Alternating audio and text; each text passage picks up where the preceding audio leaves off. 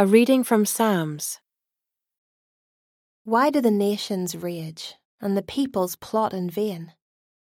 The kings of the earth set themselves, and the rulers take counsel together, against the Lord, and against his anointed, saying, Let us burst their bonds apart, and cast away their cords from us. He who sits in the heavens laughs, the Lord holds them in derision.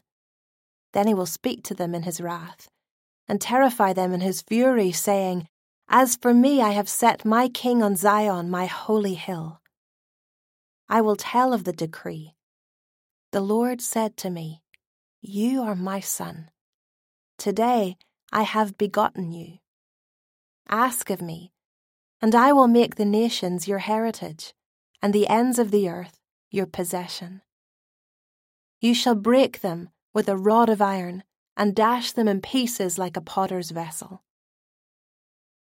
Now, therefore, O kings, be wise, be warned, O rulers of the earth.